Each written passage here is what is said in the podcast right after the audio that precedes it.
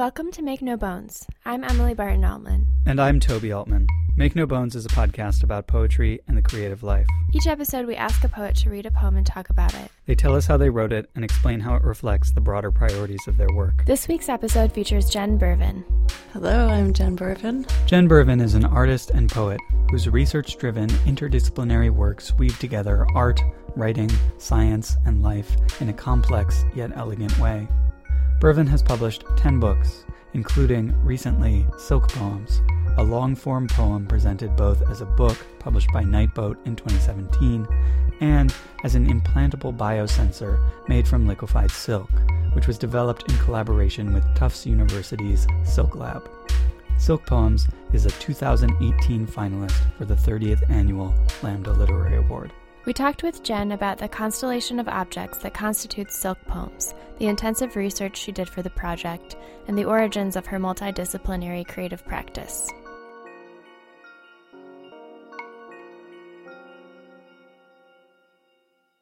So, this is a, a um, project in many parts. Uh, the first part of this work, I would say, um, begins at Tufts University with their research on liquefied silk. Uh, it's really a, a, piece inspired by research, and uh, the form, the finished forms of of that process, which took a number of years, uh, take shape in um, nano printed, nano imprinted liquefied silk film that's viewed through a microscope in an exhibition. It also has taken shape in a short documentary that my partner, Charlotte Lagarde, made. She's a filmmaker, documentary filmmaker. Typically, those two are shown together. Um, there's now a book out from Nightboat Books. It was released in October 2017, and I think it's almost ready to go into second printing. It's pretty fast. I'm delighted. And uh, and I should say there's also a large scale print of the poem Strand on silk cloth that I sometimes show um, in contexts where it's hard to bring a microscope in. So I think th- that those are all the moving parts that I know of to this project, but it's it's not atypical of my work to have multiple iterations that take different forms.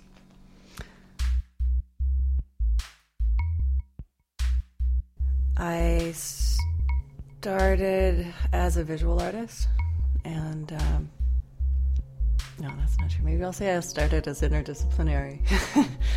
um, but really, my first um, training was in the humanities at Macalester, and then in studio art at the School of the Art Institute. And then later, I went back for my master's in creative writing and poetry. And um, I, I made a very distinct turn towards writing as I finished my BFA in Chicago.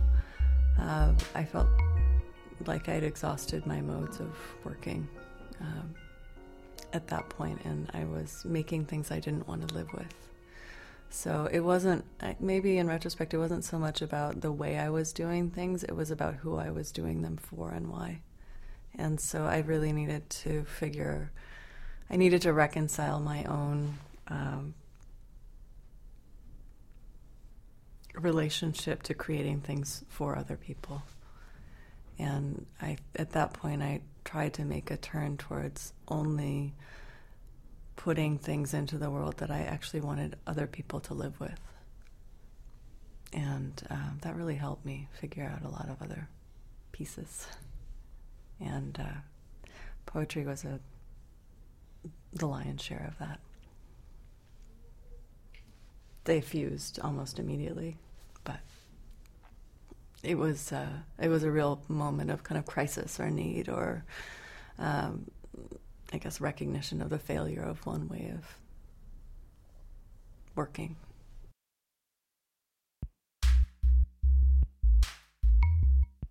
But I feel like the questions I return to are always very human. You know, I think a lot of people group my work in with um, experimental conceptual work, and while that's true, it's not the heart of the work. Um, and I think that's what's always made it a little bit different from those works. I'm always happy to be part of different conversations that I don't necessarily fit in. I like outliers, so I'm happy to be one. But um, I think you'd miss a lot if you just looked at my work that way, as you know, conceptual writing. I don't think I don't think that it. Um, well, until the definition expands, that it contains that it really contains what I'm up to. So, I mean, a lot of the work deals with presence, absence, loss, um, on the human mortal scale, but then on the cultural scale uh, too. Who's included in the conversation, who's not, what's heard, what's unvoiced, who's speaking, who's listening, who's not speaking, who's not listening. you know,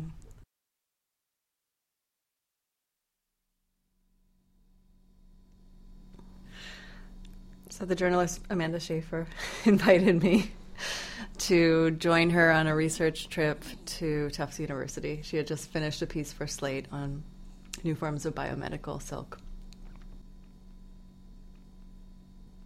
I didn't really have a sense when I visited the lab with her that it would lead to this work. I was it was pure interest on my part. It there was no motivation for doing something like this at all. And um, I think coming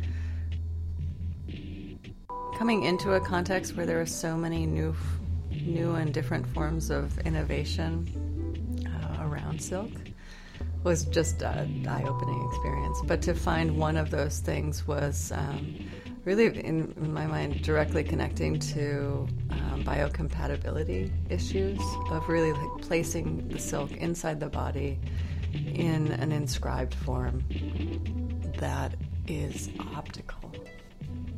Um, presumably, something that would visibly change to the human eye. So, something you would be watching change in your body before your very eyes.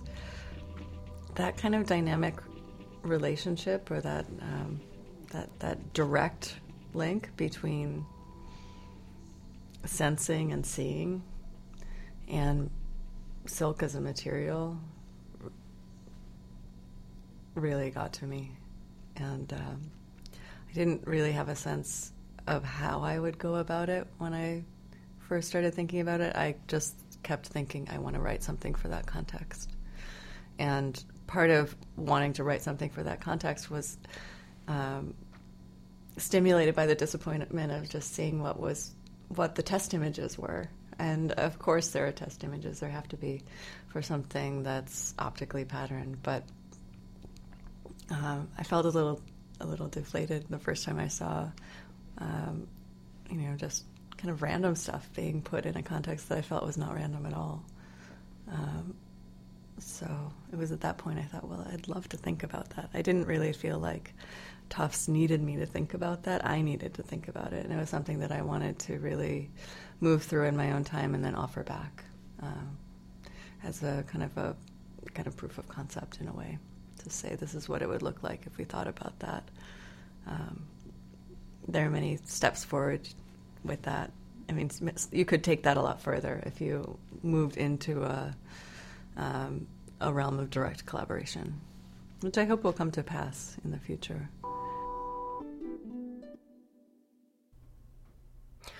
Well, I think in a lot of the earlier work, I've been interested in the haptic qualities of tactile touch. Um, for that to go subcutaneous is a new thing. uh, that that said, it's you know this is not a poem that will be implanted. It's a it's an idea rather than a reality um, or a potential idea. Um, you could probably swallow it if you wanted to. I mean, you could ingest it without any problem, but it wouldn't be sensing at that point. Um, I think for me, this work takes research to a very new place. Uh, it's the first time that I've had that sort of expansive sense of um, both in time and, and geography to go and create a very layered experience of research in contexts that are really unfamiliar to me. For me, it just seemed ludicrous to try to write a poem about silk from America, which is you know, has a very, very, very, very minor role to play in the history of silk. But I don't know. One of the questions I struggle with always with this, with silk poems and with with Sue is kind of who am I to do that? And and I think I should struggle with it, and I think I should always test how I'm doing it, why I'm doing it, uh, what what my blind spots are, um, so I can make certain strides in struggling with those questions. But I think I still have a lot of work to do as well. Um, so, I mean, I think the goal of the work is to really ask questions and go in search of answers, um, and to include and to want more of the world reflected in the poem. But I always feel like I can do that better. And I, I think my hope is that other people will do it better too. You know, that I'm not the only person who's going to write a silk poem. Um, I'm not going to write another silk poems, but there there could be a really great book on labor related to silk, and there's a, a a lot of labor history that's not in the poem. You know, around silk handlers, diseases of the skin, for example. Like when you get into that territory, it's for me it brings up questions of like how do you be context responsible to the world and also how do you be context responsible to the context of the poem which is this you know a human context where someone is weighing in a daily way the balance of their own mortality. And so if someone's in the in that kind of a balance what do you want to talk with them about? Um, and for me, I, I felt like it was a it was a poem that I wanted to reassure, to comfort, to accompany, to um, to in some ways speak to the profundity of that moment. And so, not everything that I was interested in could be in in the poem. And there are also things that the silkworm doesn't feel inclined to talk about because it's a silkworm. um, there are aspects of silk it's interested in conveying, and other aspects it's not. I didn't. I didn't know until the writing started in earnest that that would be that that voice would be the voice, and I certainly didn't expect it to sound like it sounds. Um, there's a certain amount of latitude that you can get out of um, trying to channel the voice of, of an animal that, an, you know, a worm that in essence has lived 5,000 years.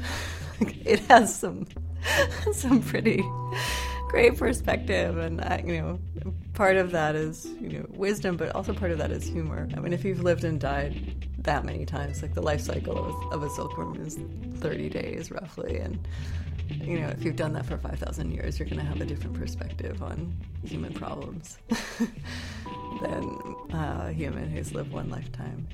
So once that was established, and I, I can't really say how it came about, um, that gave me a lot of room to move. Actually, I can say it how how it came about. It's in the preface to the poem. It's about who gets to tell the story, and it seems like a silk poem. There is only one possible narrator, and that is the silkworm. So, and the poem has a recipient, which is the person with the sensor inside of them, who would need the book to know what their sensor says, but that's as far as I'm concerned, that's not a problem. I need people to need books. so.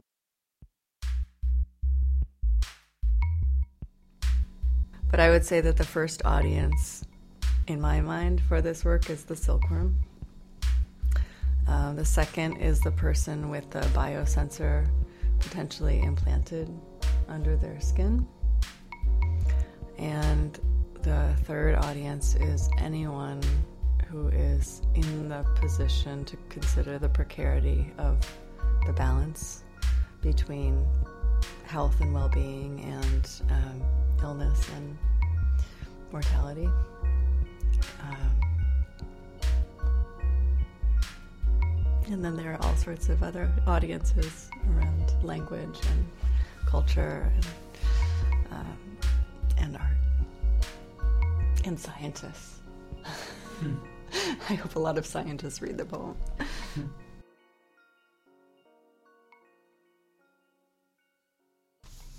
See, at this point, we're 48 pages in. It is a function of poetry to locate those zones inside us that would be free and declare them so, writes C.D. Wright. Are you surprised I quote a poet? Don't be. We invented language in divinations as early as the Shang dynasty. In 1050 BC, you'll find oracle script characters written on tortoise shells for silk fabrics and mulberry trees. Ever wondered why the ancient oracle script from China has a writing style called bird and worm script? Ever considered why Book One of the Confucian Analects is called Digested Conversations? No? Really? From a philosopher born in a cave called the Hollow Mulberry Tree? I will recite my favorite passage for you. When I have presented one corner of a subject to anyone, and he cannot learn from it the other three, I do not repeat my lesson. Mulberry translates us, we translate it. Look, the radical for silk is in the word translate.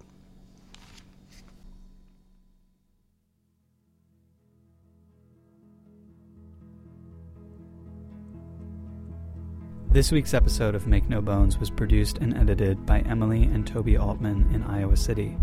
The music for this episode is by Toby Altman. If you like what we do, check out our website, makenobonespodcast.org, for all our episodes, or follow us on Facebook and Twitter. And please consider rating us on iTunes, it really helps get the word out. Join us next time for an interview with Simone White.